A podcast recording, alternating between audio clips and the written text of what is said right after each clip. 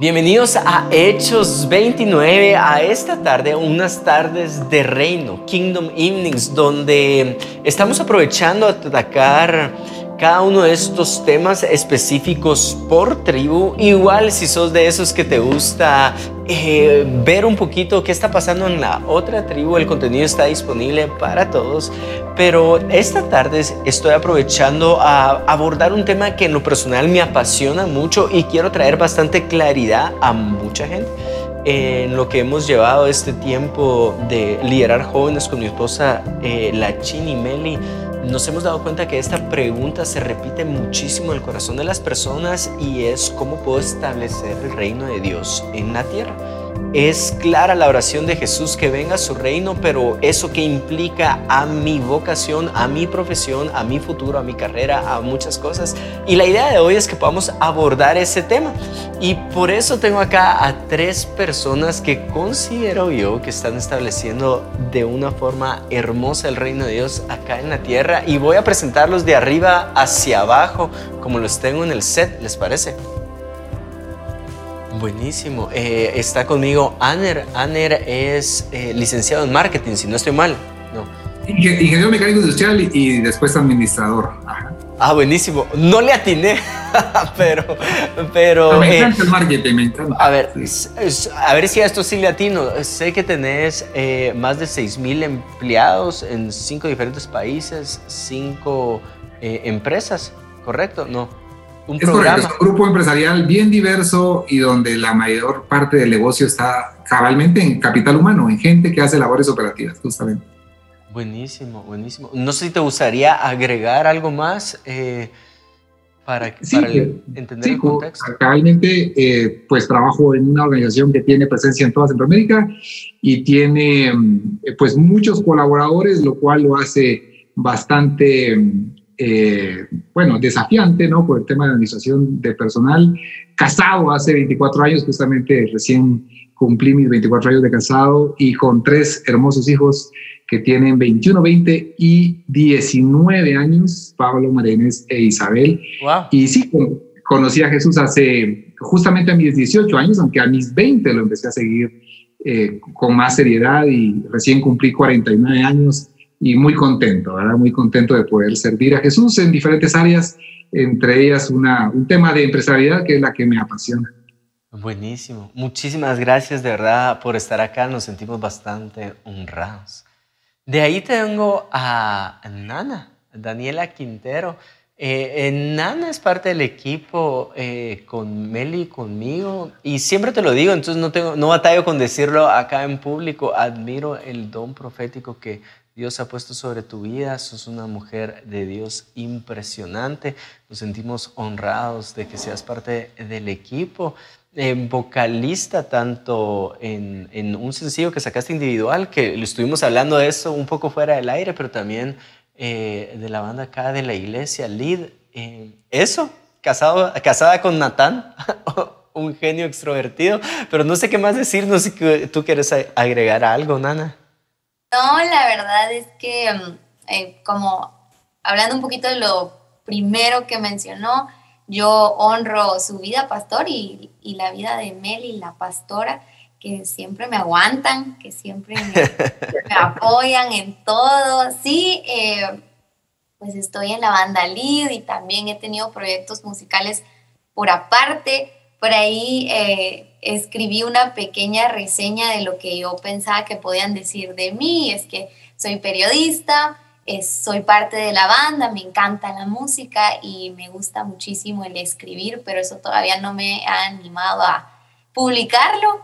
Sí estoy casada con un artista y vale mencionarlo, no solo porque lo amo, ¿verdad? Y no me avergüenzo del romance aquí, sino también porque he aprendido muchísimo del el tema que vamos a tocar hoy de mi esposo, así es que eh, mucho de lo que yo les voy a contar hoy, de lo que les puedo compartir, ya lo hablé en la cena de ayer con mi esposo, ah. fue aprobado por él y, y, eso le da muchísimo valor a compartir algo que juntos creemos en el reino. El pastor Juan Diego y la pastora Meli de Luna han apoyado y aportado tanto a esto. Si es que, pues aquí vamos a compartir un poquito de todo. Eh, y no sé más qué agregar. está re bien, está re bien. Yo soy muy malo para las presentaciones, por eso pido que, que, que, me ayuden a, presentarse, pero creo yo que no es correctamente pedir como un anfitrión que la gente se autopresente. Eh, pero Junior, Junior, estás acá como mi tercera persona en el set. Yo les voy a decir algo y eh, quiero decírtelo acá, Junior, y admiro mucho el hombre que sos, el hombre de Dios que sos, lo que representás, el peso que tenés eh, para el Evangelio en Guatemala, el peso de tu familia en el Evangelio de Guatemala no te imaginas, lo he hablado con amistades que tenemos en común, sobre todo con Maíta, y es el respeto profundo que te tengo, una admiración total. Y cuando te lo dije en el, en el eh, foro pasado, que sí, eh, hay mentes que me intimidan, entonces una de esas mentes que me intimidan bastante, pero no lo digo como temor, sino que lo digo con bastante humildad, que quiero aprenderte cada vez que tengo oportunidades de esas. Sé que tenés una licenciatura y una maestría. Eh, ahorita se me olvidó en qué, pero yo puedo decirte, es un genio con una maestría en genialidad y un corazón bastante humilde. Eh, y como los títulos no pesan en el cielo, ¿verdad? Pero la, eh, la gracia del Señor sí, la humildad sí, solo decirte que gracias por ser como sos. Y no debería ser esto, pero algo que te gustaría agregar a tu presentación. Ah, que esposo de una sola mujer, que 26 años, 27 años ya me van a regañar. Eh, Ani, la novia de, mi vida eterna. Dos hijas increíbles, eh, extraordinarias, de veras. O sea, le doy, le doy gracias a Dios por llamarme a ser parte del proyecto que Él tiene con ellas. Wow. ¿Verdad? Entonces es, es algo, es algo maravilloso y, y de, estar, de estar aquí con Nana que me debe una llamada porque me dijo, ay, te llamo, me lo dijo hace como seis meses. Y a ti también. Y Aner, que es mi brother, que lo, admiro tanto por lo que él hace, de veras. Hay pocos empresarios en Guatemala y en Centroamérica que tienen el espíritu y la fe que él tiene. El testimonio, Dios guarde. O sea, es un hombre, Aner es un hombre de testimonio granítico, que cosa seria. Buenísimo, buenísimo.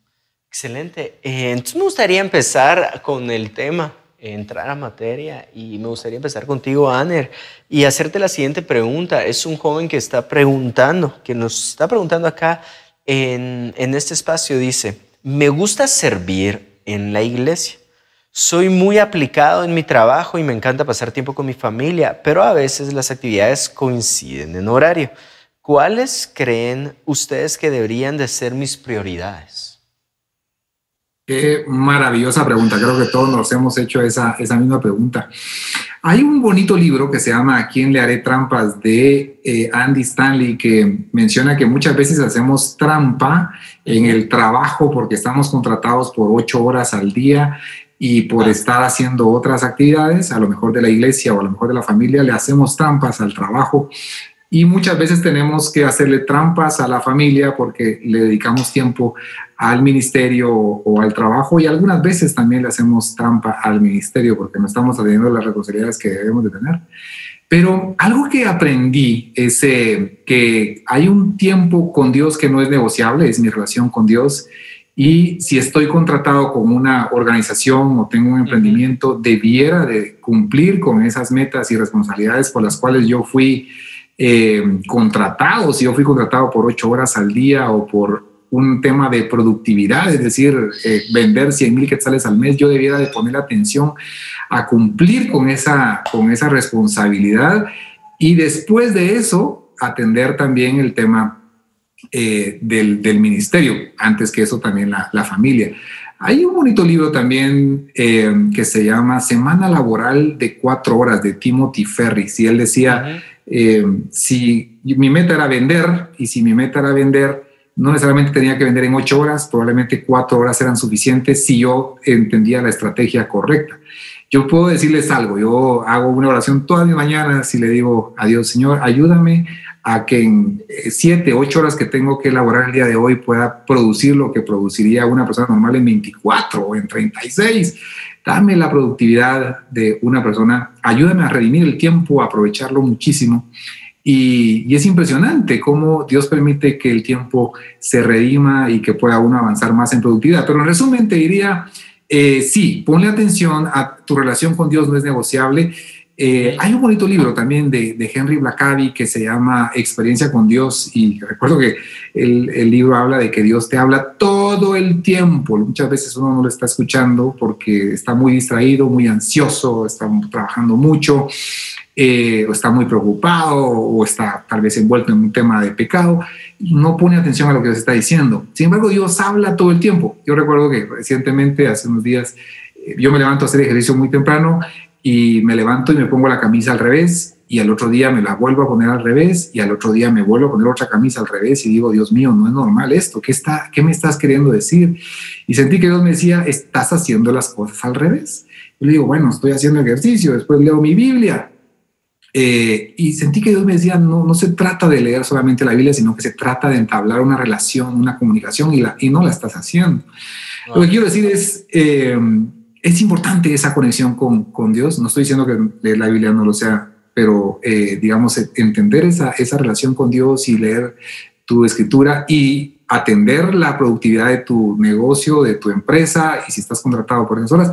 Y por cierto, lógicamente en este tema yo te diría el orden de prioridades es Dios, mi relación con Dios, sin lugar a dudas en primer lugar, mi familia, en este caso mi esposa, mis papás o mis hijos, ¿verdad? En segundo lugar. Después mi responsabilidad laboral, que deberán ser eh, con mucha productividad. Yo te digo, ponle mucha atención a la productividad, a la productividad. Muchas veces estamos sentados muchas horas y no producimos mayor cosa, pero ponle atención a la productividad. Y después el tema de servir en el ministerio, ¿verdad? porque sin duda, eh, y, para personas que tenemos el privilegio de, tener varias actividades ministeriales, la recomendación es esa oración de pedirle al Señor, Señor, dame esa productividad de hacer en muchas horas lo que podría tomarme, de en pocas horas, lo que podría tomarme muchas horas. Y, yo podría contarte muchas cosas interesantes. Por cierto, recuerdo hace mucho que un cliente me dice, mira, necesitamos tal servicio, pero necesitamos eh, que nos des tal bodega, pero la bodega tiene que costar unos 50 dólares el metro cuadrado y tiene que estar en tal, en tal parte. Yo le digo, una oración, Dios, ayúdame a encontrar eso y a no dedicarle tanto tiempo, porque esto me va a tomar mucho tiempo si quisiera conseguir ese negocio.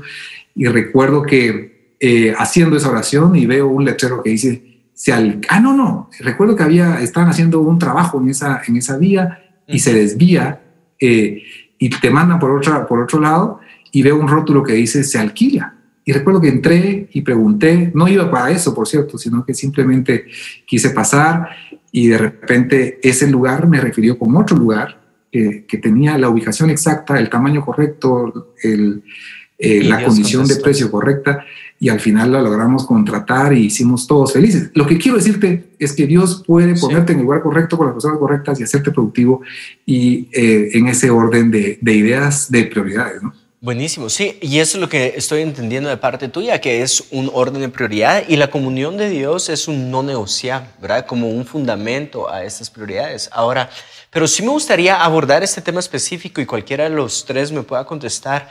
Eh, a la hora de la práctica, porque veo esta tensión cuando alguien está eh, sirviendo en la iglesia y tal vez tiene esta persona que le está pidiendo un favor dentro de la iglesia o un favor que tiene que ver con, y lo voy a decir entre comillas porque vamos a abordar este tema más adelante, establecer el reino de Dios, pareciera que tienen que dejar todo a un lado para dedicarse a eso en este momento. Y voy a ser totalmente honesto con ustedes. Una vez estaba persona, una persona trabajando acá en, un, eh, la organización de la iglesia, estaba cumpliendo un trabajo técnico, pero también era el líder de la iglesia y utilizaba mucho sus horas laborales para bajar a la recepción y atender a una ovejita que necesitaba atención en ese momento. Y entonces su jefe sacado de onda es, bueno, eh, tener prioridades. Pero para una persona que está viendo eso es, pero según yo, prioridad es esto. En este momento la ovejita y no las horas laborales. ¿Cómo podrían abordar ese tema? Y yo sí quisiera insistir en que eh, tu responsabilidad es el trabajo, digamos, en este caso, atiende tu trabajo y después de, cumplir con esas horas laborales, atiende esa responsabilidad del ministerio porque muchas veces puede confundirse y poner y no tener ese, ese límite, y, y, como repito, creo que, eh, y máxime personas que están trabajando eh, en temas de ministerio, sí tienen que manejar esa, ese concepto, ¿no? De, de la separación, porque de igual manera, ¿no? Una persona que, que sirve eh, tal vez en, la iglesia el domingo, pero trabaja mm. en tiempo completo en la organización, debiera de tener bien claro que una cosa es diferente a la otra, ¿no? Y, creo que es un error que cometemos muchas veces de confundir ambas responsabilidades. Genial. Excelente. Excelente. Eh, ¿Te gustaría agregar algo, Junior o Nana, o seguimos? tengo el privilegio de, a veces aconsejar o más que todo asesorar a, líderes de industria, líderes de alto nivel, y se asombran cuando les digo que, les digo, no pongas prioridades. ya con eso ya tengo su atención. les digo, 100%, 100% al, al ministerio, 100% a la familia, 100% a tus responsabilidades laborales. Sí, pero eso suman 300% exacto porque uno de los grandes pecados que hemos cometido los cristianos es que hemos hecho de compartimiento en nuestra vida. Entonces la hemos compartimentalizado. Si pueden decir esa palabra rápido tres veces, les doy un premio. Entonces la hemos compartimentalizado y lo que sucede es que entonces tenemos nuestra vida laboral, nuestra vida ministerial, nuestra vida familiar, nuestra vida deportiva y somos uno. O sea, somos uno. Y yo creo que cuando vemos nuestra vida como una adoración a Dios de un solo espíritu, que somos un espíritu que tiene un cuerpo, eh, todo nos va a salir bien. Y entonces ahí es donde podemos enfocarnos, porque ahí es, no es un balance, sino que es una armonía. Y en una armonía es como una sinfonía. Entonces a veces hay que ponerle todo a la responsabilidad de ser productivos, porque si no somos productivos vamos a dar mal testimonio. Y entonces no podemos ministrar porque no somos buenos administradores de nuestra casa, porque abandonamos nuestra casa. Y según Timoteo, Pablo a Timoteo, si no administramos bien nuestra casa, no tenemos por qué, no podemos servir en la iglesia. ¿Y con qué cara servimos en la iglesia si no hacemos bien nuestro trabajo? Entonces todo está unido, no está separado. Y yo creo que, yo creo que tenemos que vernos como uno y no como compartimientos. Yo, yo, quiero complementar algo porque Junior me ha llamado la atención fuertemente en algunos de esos temas. y es que, y es cabalmente, ¿no? Yo, yo he aprendido a tener un cuidado en, en, ocho áreas y uno es eh, el tema del trabajo, darle al trabajo lo que corresponde, también a la familia lo, lo que corresponde y también tener un tiempo de amigos, que también es saludable, un tiempo de descanso eh, eh, tiene que ser muy intencional para que nosotros descansemos. Muchas veces trabajamos de una manera desbocada y no le damos la, prioridad al tema del descanso. Un tema de formación, de crecimiento, de aprender, de, desarrollarme. Un tema financiero que es muy diferente al tema del trabajo y por supuesto un tema espiritual de crecimiento en, eh, en sabiduría, pero también en cercanía y relación con el Señor. Así de que yo creo que se trata hay muchas personas que no les gusta la palabra balance, porque yo también entiendo que hay temporadas en las que hay que trabajar mucho o hay temporadas en las que hay que servir mucho, hay temporadas en las que hay que dedicarse mucho a la familia y eso desbalancea. Sin embargo, sí tratar de manejar esas diferentes áreas con el respectivo equilibrio. A mí me gusta más la palabra equilibrio. Buenísimo. Excelente, Ana. Eh, Nana, ¿te gustaría agregar algo con este tema? Como experiencia propia, los límites son perfectos para esta situación. Eh, en lo particular lo he visto mucho en la banda Lead, porque obviamente es una banda, sí, logramos grabar, logramos, sacar música, pero servimos en nuestra iglesia, somos también líderes de grupo, también estamos muy involucrados en, en los asuntos de nuestra iglesia. Y por un tiempo yo no lograba organizarme y tener ese equilibrio del cual Aner y, Junior están hablando. O sea, no me funcionaba. Yo no funcionaba. Aparte me acababa de casar, tenía que servir en la iglesia, estaba trabajando en la radio, o sea, todo demanda la atención nuestra constantemente. Así es que poner límites para mí me funcionó muchísimo para decir, yo, yo quiero atenderte, por ejemplo, una persona que quiera consejo, quiero atenderte, pero no te puedo atender cuando estoy trabajando. Así es que llámame unos 15 minutos a la una de la tarde, que es mi hora de almuerzo, y allí vamos a poder hablar, porque los otros 15 voy a comer, ¿verdad? Tampoco puedo olvidar eso. Así es que poner esos, esos límites cuestan, pero son necesarios. Dios no quiere que nos volquemos de tal forma a solo una cosa que perdamos el rumbo de todo lo demás. Dios no quiere que seamos irresponsables en nuestro trabajo. Eso no sería establecer el reino, porque mm. ¿qué imagen estamos dando en nuestros trabajos? ¿Qué, ¿Qué imagen estamos dando en nuestra casa? Peor aún, si tú tienes una familia que no cree en Dios, que, que no entiende por qué trabajas en el ministerio, que no comprende eh, por qué tú sales tan de madrugada, o bueno, antes de la cuarentena, porque salías tan de madrugada de, las, de los eventos. O sea, somos embajadores de Cristo en nuestro trabajo, como lo somos en la iglesia, como lo somos con nuestros amigos y nuestra familia. Así es que si poner límites nos va a ayudar a, demostrar amor, interés en cada una de esas áreas, es totalmente necesario y, y lo he visto que funciona porque en mi vida ha funcionado. Sí, genial. Genial, creo yo que esa imagen que nosotros tenemos de eh, Edén, que es una, una figura muy romántica y, y, una figura muy clara de cuál es el reino de Dios acá en la tierra, desde ahí existían los límites puestos por Dios y hay cierto reino que solo se puede expresar cuando consideramos esos límites, tenemos claros los límites y respetamos esos límites.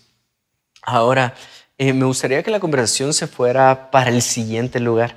Durante pandemia, eh, Nana y, yo y, el equipo, por supuesto, estuvimos en, una, en un estudio de Daniel con Junior. Y Junior, con ese estudio has, puesto una semilla que, es, que, creo yo que todavía falta, que debe mucho fruto, pero hay cosas como Hechos 29, establecer el reino de Dios acá en la tierra, batalla por la tierra, eh, salió de, de, de, ese momento que tuvimos por Zoom durante pandemia, pero eh, hay algo que dijiste y es, nosotros somos semilla del reino de Dios en reino ajeno.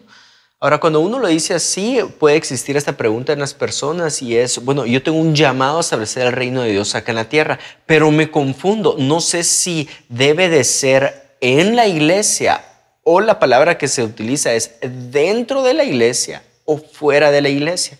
Alguien que tenga ese cuestionamiento en su corazón eh, el día de hoy, ¿cómo lo abordarías, Junior? Ah, primero yo diría que todos los hijos de Dios estamos llamados a servir a Dios de tiempo completo. La gran comisión que Jesús dio se lee en griego de esta manera, se dice, yendo, haciendo lo que hacen, prediquen el Evangelio. No dice, dejen de hacer todo lo que están haciendo y vayan a predicar el Evangelio. O sea, nuestro gran reformador, eh, Martín Lutero, eh, escribió, escribió mucho sobre el sacerdocio universal del creyente. Eso quería decir que, que Gutenberg el que, el que fabricó, el que inventó la imprenta, realmente fueron los chinos, pero al fin alemán a él se le, otorga, se eh, inventó la 1548.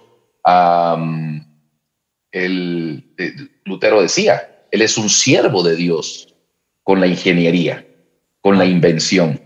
Kepler, el padre de la astronomía, decía, los astrónomos somos sacerdotes del Dios Altísimo y hacer buena astronomía es nuestra forma de adorar a Dios.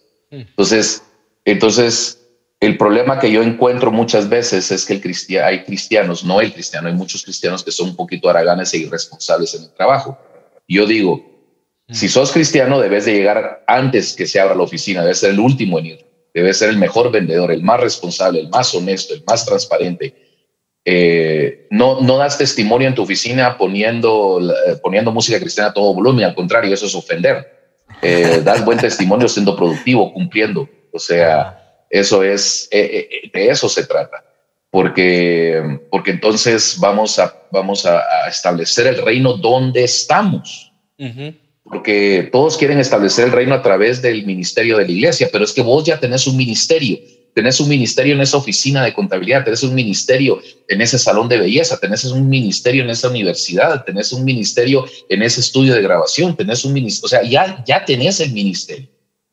¿Verdad? Eh, lo que pasa es que la predicación, creo yo, está sobrevaluada en el sentido del glamour que tiene para los que predicamos, ¿verdad? Eh, pero sin embargo, el sacerdocio universal del creyente. Entonces yo te digo que Dios ya te llamó, ya te dio que hacer hacelo para la alabanza de Dios y ahí estás cumpliendo tu ministerio, haciendo bien tu trabajo. Tengo un amigo que hacía pruebas de aviones para, para la fábrica Boeing, muy amigo mío, era el jefe de, pruebas y luego se lo llevó a Emiratos para enseñar a volar a los, el A300 del, del Airbus, porque lo, llevaron a otra empresa, que es el avión de pasajeros más grande del mundo. Y él me decía, ¿cómo? Él me escuchaba hablar de esto y me decía, ¿cómo puedo adorar yo a Dios si soy piloto? Y le digo, adorás a Dios aterrizando el avión de tal manera que pueda volver a despegar. cumplimos nuestro ministerio haciendo bien nuestro trabajo. Está increíble eso. ¿Verdad? O sea, los mediocres no adoran a Dios. Yo le digo a los universitarios en las iglesias, ¿por qué vienen los domingos a alabar a Dios con manos vacías? Traigan sus calificaciones, que con eso se adora a Dios. O sea, si, es, si, si eres estudiante, adoras a Dios con tus calificaciones, no tratando de, convencer al maestro que vaya a tu célula el jueves en la noche. O sea, es el mejor estudiante. Y es muy desafiante. Más responsable. ¿Cómo? Es muy desafiante lo que estás diciendo, porque desafía excelencia. Sí, y, y, cuando decimos excelencia es lastimoso porque quiere decir que solo unos cuantos, pero es que ese debería ser la norma, no debería ser lo excelente. o sea, ese debería ser el mínimo, eh, ¿verdad? O sea, porque cuando llegamos a entregar las mejores calificaciones, los mejores reportes de venta, cuando llegamos a entregar el mejor negocio, eh, eh, la mejor obra de arte, cuando llegamos a entregar la mejor obra de construcción, siervos inútiles somos. Ahí se empieza. Mm. Yo estoy hablando no de llegar a la excelencia, Juan Diego, yo estoy hablando de llegar al principio de la mediocridad que lleva a la excelencia. O sea, estamos por debajo de ser siervos, siervos inútiles cuando pensamos que solo en la iglesia servimos a Dios, porque eso es lo que pasa. Tenemos esta dicotomía donde en la calle trabajamos en el trabajo secular, que es una palabra que ni en la Biblia está, y de ministerio en la iglesia. Mm. Realmente servimos, servimos a Dios de tiempo completo en la iglesia y en el trabajo y en la familia. Sí, impresionante. Impresionante. Yo, me gustaría comentar algo. Estaba en una reunión donde habían varios empresarios de empresas muy grandes en Guatemala y, mencionaban cabalmente que los buenos cristianos y personas que eran muy activas en su religión, ahí se mencionaban también mormones, testigos de Jehová y, católicos, ¿verdad? Que eran muy practicantes, eh, marcaban una diferencia en su quehacer, llegando temprano, siendo muy responsables, eh, siendo leales, teniendo cuidado de la, de administración del tiempo y de los, eh, de bienes, recursos que se les daban. Y eso hacía una diferencia. Y eso da lugar a, ciertas conversaciones más profundas. Entonces, sí, totalmente de acuerdo eh, que nosotros somos hijos de Dios, cristianos y ministerios a tiempo completo, algunos dando clases, algunos estudiando, algunos trabajando tiempo completo, algunos en la obra, pero sí, nos tenemos que ver como tales, ¿verdad? Como trabajando en como llamados a un ministerio tiempo completo en diferentes tipos de actividades. Increíble.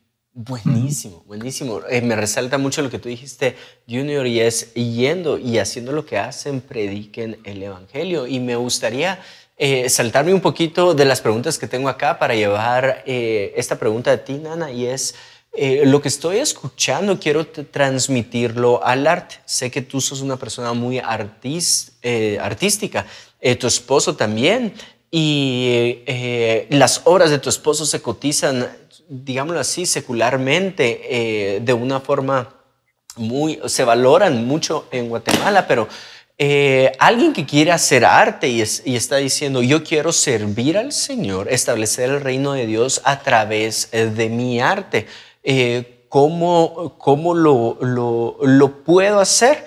Em, si puedes abordar eso, pero también me gustaría que toquemos este tema de, bueno, entonces no, puedes presentar un arte, y voy a utilizar palabras acá de junior, mediocre, no puedes utilizar un arte que, que, que sea como, ¿verdad?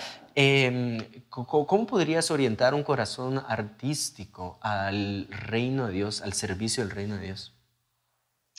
Creo que primero que nada es precisamente eso, cero mediocridad en los hijos y las hijas de Dios. No podemos permitir esa calidad de arte. Y hablemoslo así, estoy hablando con gente que tal vez cantas, escribes, pintas, tal vez haces teatro, el circo, yo no sé a, a qué te dediques, pero la mediocridad no es ni opción para quienes desean utilizarla como una herramienta para el reino de Dios. Todo lo que debemos hacer en nuestro arte debe ser excelente, debe ser todos los días estoy trabajando, todos los días escribo un nuevo poema, todos los días estoy tratando de, canalizar esto que Dios me está diciendo, esto que yo tengo en mi corazón, en, en mis pinturas, en mi música, etcétera, etcétera todos los días. Deberíamos estar nosotros metidos en nuestros talleres, emocionados por lo que el Espíritu Santo puede hacer a través de esa herramienta. Tu arte debe tener un mensaje. Yo creo que eso es muy importante para todos los artistas que desean ser parte del reino de Dios, desean establecer el reino de Dios. Debe tener un mensaje y no me refiero a un mensaje explícito. No me, me refiero a que tienes que dibujar a el Cristo Redentor en todos tus cuadros. Eh, no, no, para nada. Pero sí debemos permitir al Espíritu Santo de Dios que hable en su lenguaje a través de nuestro arte. Y su lenguaje puede ser distinto para mí, para ti, para todo el mundo, pero debe hablar el Espíritu Santo a través de, de tu arte. La, la Biblia es inspirada toda por el Espíritu Santo es decir, la verdad, la palabra de Dios, todo lo que yo deseo transmitir como su hija o como su hijo debe estar inspirado por el Espíritu Santo. Además, servir con tu arte y no servirte del arte. Creo que es una herramienta eh, a través de la cual nosotros podemos servir a la gente. Gente que no tiene ni idea de quién es Cristo y gente que tal vez lleva años eh, escuchando el mismo nombre, pero todavía no entiende el concepto, no entiende la esencia detrás del nombre. Servir con nuestro arte. Y si no encontramos la manera eh, de abrir espacios o no encontramos como el espacio en concreto, muchas veces los artistas cristianos dicen es que pues en mi iglesia no me dan espacio. Y de eso me gustaría hablar mucho, sí. ¿verdad? O sea, no, no, no hay espacio. Mi esposo es la prueba viviente de que no hay espacio para, para muchos artistas plásticos, ¿no? No, por lo general, en un servicio dominical no vamos a encontrar artistas ahí pintando. Hay iglesias que sí, pero en la mayoría no. Entonces, mi, mi motivación para todos los artistas hoy es que abramos los espacios nosotros, no seamos... Eh, demandantes, como el pastor Juan nos enseñó hace unos meses. No seamos demandantes que queremos succionar plataformas, succionar atención eh, de la iglesia, sino seamos ofertantes de la iglesia como artistas a través de nuestra herramienta. Debemos nosotros tratar de abrir esos espacios eh, en, dentro de la iglesia. Impactamos más muchas veces con, con lo que no decimos, con nuestra manera de vivir, que, con aquello que podemos jactarnos de haber aprendido. impactamos muchísimo más. Yo no puedo explicarles la manera en la que, y se los digo de mi esposo, porque muchas veces uno no lo percibe en su propia vida. Y bueno, porque yo sirvo en la iglesia. Pero mi esposo, quien no utiliza su arte para servir en la iglesia, ustedes no tienen idea de cuánta gente llega a nuestra casa y dice, a ti sí te ama Dios, ¿verdad? Ellos ni saben quién es Dios, ellos no entienden ese concepto, pero ven el favor, ven, ven el resultado de la obediencia, ven el resultado de, esa esencia de Jesús en su arte y, y se sorprenden. yo podría contarles millones de testimonios en este momento, pero genuinamente creo que los artistas hoy más que nunca los artistas, hijos e hijas de Dios, estamos con una necesidad muy grande de hablar la palabra, de hablar la verdad con nuestro lenguaje, con el lenguaje del Espíritu Santo. Y yo declaro que todos aquellos que lo están viendo ahorita, que son artistas, que anhelan eso, van a encontrar, van a, van a ser inspirados por el Espíritu Santo para llevar su arte eh, a otro nivel, a un nivel eh, que Dios desea para venir y establecer su reino en la tierra. Perfecto, yo también lo creo yo también lo creo. Em, Junior, no sé si te gustaría tomar este, este concepto, eh, abarcarlo un poquito más. ¿Qué realmente es eh, que alguien como un artista tenga un espacio abierto dentro de la iglesia? O si alguien está frustrado porque no tiene este espacio para expresar su arte dentro de la iglesia, ¿cómo le hablarías a esa frustración? Ah, lo he hablado muchos años. Eh, yo vengo hablando del arte de la iglesia hace 20, 25 años. somos una iglesia fundada por el, por el mecanismo occidental de pensamiento que es muy pragmático, entonces tenía poco hacia las bellas artes. Ah, por otro lado, el arte es muy subjetivo y lo que te gusta a vos no me gusta a mí. Entonces, eh, eh, por supuesto, yo estoy en lo correcto y vos estás equivocado. Entonces, eso es lo que pasa. Siempre, no se Es muy subjetivo. Y, entonces yo me imagino a doña Chonita llegando y vi a la hermana Chonita viendo esa pintura y dice, ¿y eso qué es? ¡Qué feo! Le deberían poner una su plaquita ahí, sonríe, Dios te ama. ¿Verdad? O sea, porque es muy subjetivo, porque como cultura latinoamericana también no nos han enseñado a, apreciar el arte. Mm. Eh, creo que también hay una cuestión de temporal, eh, solo tenemos tanto tiempo para expresarnos, hay, hay muchas cuestiones ahí. Pero para los artistas les digo varias cosas. Uno, es que estudien, por favor, que trabajen, que se esfuercen, porque yo cuando se podía viajar, viajaba por todo el mundo y me encontraba jóvenes que me decían, es que en mi país no se, no se apoya el arte. Le digo, no, no, no, espera, aquí hay museos, hay gente que compra obras de arte, no se apoya el arte mediocre. o sea, sí. refina tu arte, solo porque, solo porque dibujar, o sea, no, yo es que yo me quiero expresar, pues sí, yo me quiero expresar bailando, pero la compañía de ballet de Guatemala no me va a contratar a mí. O sea, no es lo mío. Pues es que yo lo quiero en mi corazón, pues qué bueno, y voy a bailar para el Señor en silencio y en anonimato, porque sería un desastre. Entonces, yo creo que tenemos que entender que tenemos que profesionalizarnos y ser buenos. O sea, tenemos que ser profesionales, tenemos que estudiar, elaborar una pintura de, cuando uno estudia las, las grandes obras de arte de pintura, tenían lo que llamaban los estudios que se, se, trazaban cuatro, cinco, seis, diez, quince cuadros antes de, de terminarlo. O sea, eh, eh, todos quieren hacer un diseñito ahorita en Photoshop y ya son artistas. Se dejan el pelo largo y ya son artistas.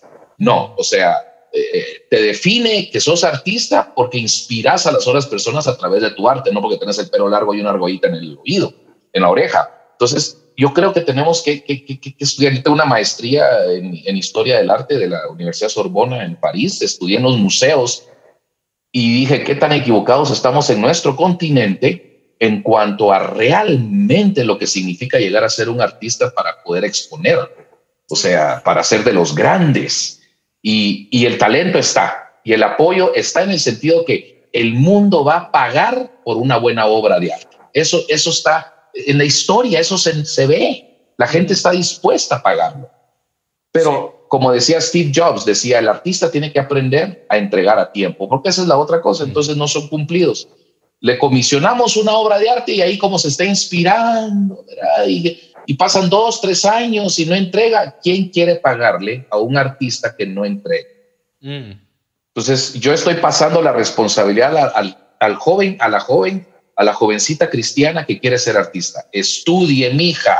O sea, estudien, prepárense, sean de excelencia, sean de calidad, aprendan de los grandes. Menos Netflix y más estudio.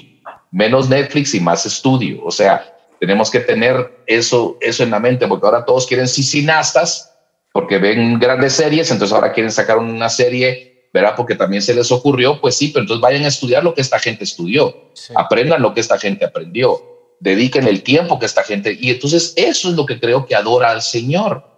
No tanto el final de la obra, sino también en lo que nos convertimos al lograr esa obra. Buenísimo, buenísimo, genial. Eh, me, gusta el celo y la pasión que le metes a ese tema siempre, Junior.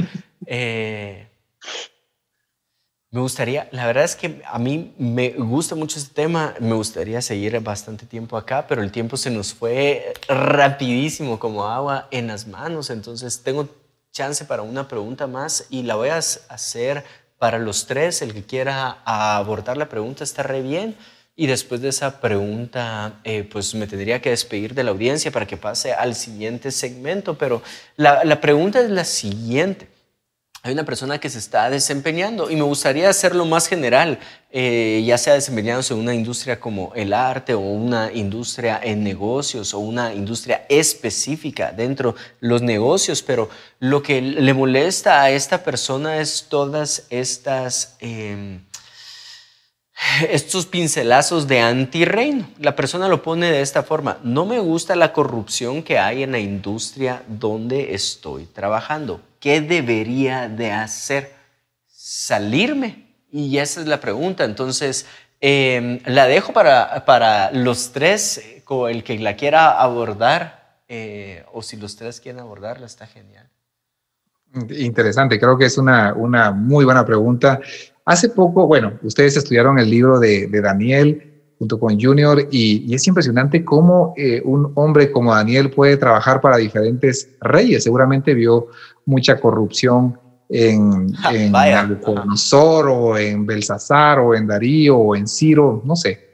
Eh, y tal vez yo creo que no se preguntó esa, de esa forma. Eh, una vez leyendo el primer libro de Reyes, capítulo 18, me llamó la atención Abdías. Abdías era el mayordomo y entendí que era la mano derecha del rey Acab y, el rey Acab, esposo de Jezabel, que nosotros sabemos es un protagonista mm. muy malo, un rey pagano, y él era su mano derecha y, le servía, tanto que fue el que encontró a Elías, porque Acab le dice, anda por allá, yo me voy por allá para ir a buscar agua y, fue el que encontró a Elías y le dice, ve a decirle acá que aquí estoy, que lo voy a ir a ver. Le dice, no, no me hagas eso porque voy a, sé que el Espíritu Santo te va a llevar a otro lugar después de que yo le vaya a dar esa noticia, ¿verdad? Porque él te va a matar.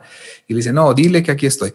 Y, leyendo también eh, recientemente en, el Nuevo Testamento, Lucas 8, eh, me encontré que uno de los financistas de Jesús era eh, la esposa de Cusa, que era el administrador de Herodes. Lo que quiero decir es que en la Biblia está, hay muchas personas que trabajaban en, en temas que probablemente eran muy corruptos, pero eh, tenemos que aprender a marcar una diferencia y poner un hasta aquí, un límite, y pero ser luz en ese lugar. Yo considero que hay que ser luz.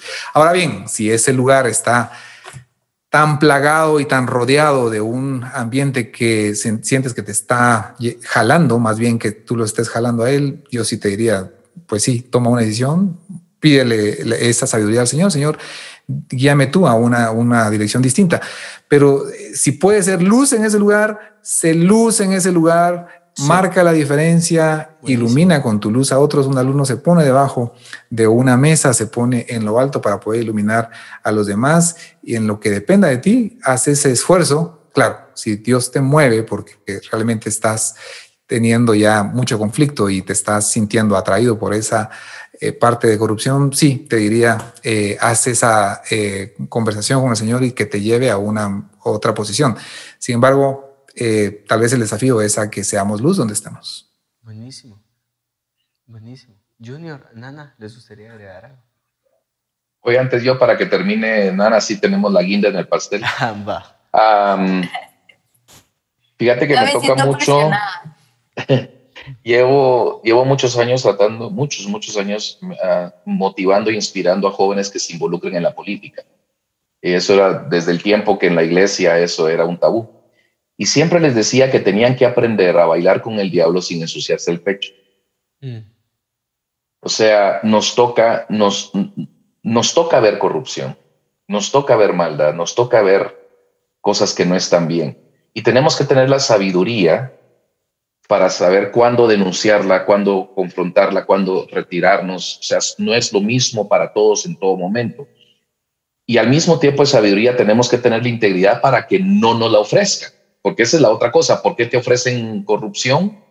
piensan que te pueden corromper, pero si saben que no te pueden corromper, no te la van a ofrecer. Entonces, por eso es que la sabiduría y la integridad son tan importantes. La sabiduría la da Dios, por eso Salomón se la pidió a Dios, nadie la, la puede sacar, la sabiduría se la pides a Dios, pero la integridad te toca a vos trabajar. Mm. La integridad es personal, eh, eh, en la integridad nosotros la trabajamos, la sabiduría se la pedimos a Dios, entonces tenemos que tener la sabiduría de Dios para saber movernos en ese mundo y la integridad para que no nos lo ofrezca. Mm. Para que, para la palabra que usa el Nuevo Testamento es irreprensible. Irreprensible, como la usaba Pablo, no era, no era nada más que no tenía mancha. No, fíjate que irreprensible significaba, era la idea de una olla en, una, en un fuego y estaba tan caliente la olla que no se le podía agarrar. Y esa es, esa es la raíz de la, de la palabra, del vocablo de irreprensible, que somos un sartén, una olla caliente que no se nos puede agarrar. Mm. No, no, no, no se puede. Entonces, entonces yo les diría, aprendan a bailar con el diablo sin ensuciarse el pecho. Total. Buenísimo. Buenísimo. Eh, Nana, si no sentías, si sentías presión antes, me imagino ahorita. Eh, Qué eh, linda, yo voy a poner ahí una chispita de chocolate. No, saben que yo, eh, yo honro y, y, estoy muy honrada, muy agradecida con Dios por estar en este foro.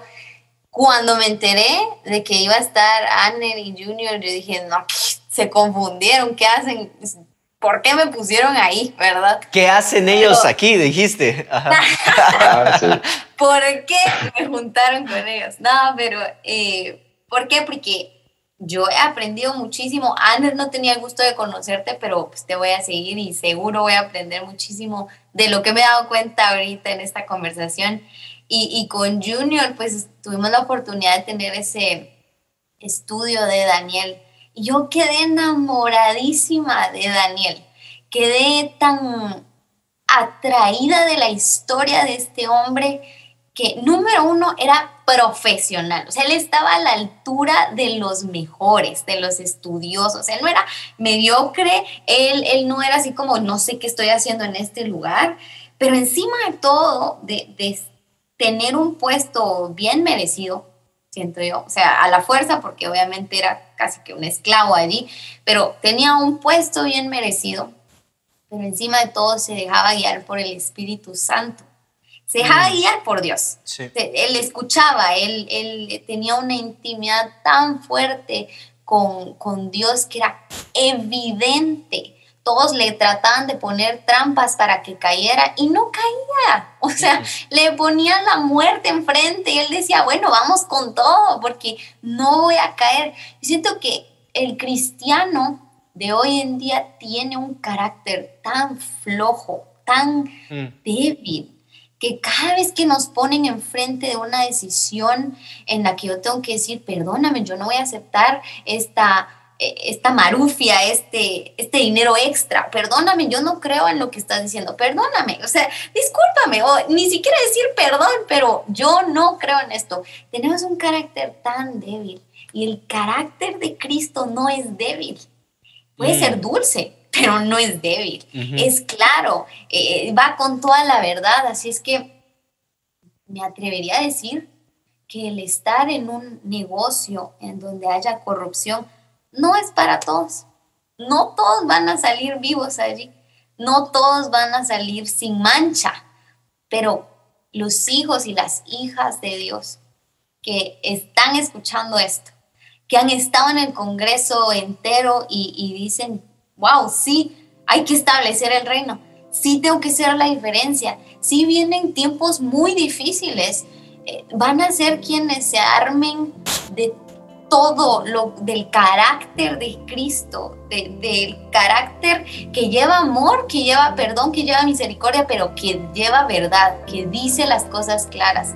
Entonces, eh, eh, para mí el ejemplo de Daniel es increíble porque es un hombre que supo estar entre corruptos, entre pecadores, entre gente que no tenía no, no tenía ni un pedacito de temor a Dios. Y Él fue la luz y demostró con mucho honor el temor a Dios. Eso debemos ser nosotros. Yo, esa es la, chispita que puedo agregarle. Eso debemos ser nosotros. Tener ese carácter de Cristo en cada lugar en el que estemos y, y yo estoy convencida que Dios nos va a ayudar en esta tarea que tenemos. Amén, lo creo. Gracias. Gracias, Dani. Gracias, Aner. Eh, gracias, Junior, por estar acá. En serio, los respeto mucho, los admiro mucho. Eh, no sé si alguien quiere decir algo antes que, que despida a la gente. Aner. Así es, solamente eh, animarlos. nosotros estamos llamados a hacer la diferencia y tenemos de nuestro lado toda la sabiduría de parte de Dios accesible a nuestro alcance con tan solo preguntarle, pedirle, tener comunicación con Él todos los días de una manera muy cotidiana, de una manera muy normal. Sus misericordias son nuevas cada mañana y yo el, desafío es a ese. Nos preparamos, eh, somos los mejores en lo que estamos haciendo, trabajamos con excelencia, aprendemos a tener comunión con el Señor todos los días y el Señor nos pondrá con la estrategia correcta, en el momento correcto, con las personas correctas, con las palabras correctas y nosotros estamos todos los días conectados con Él. Genial, lo creo creo tus palabras. Buenísimo. Gracias por tu exhortación.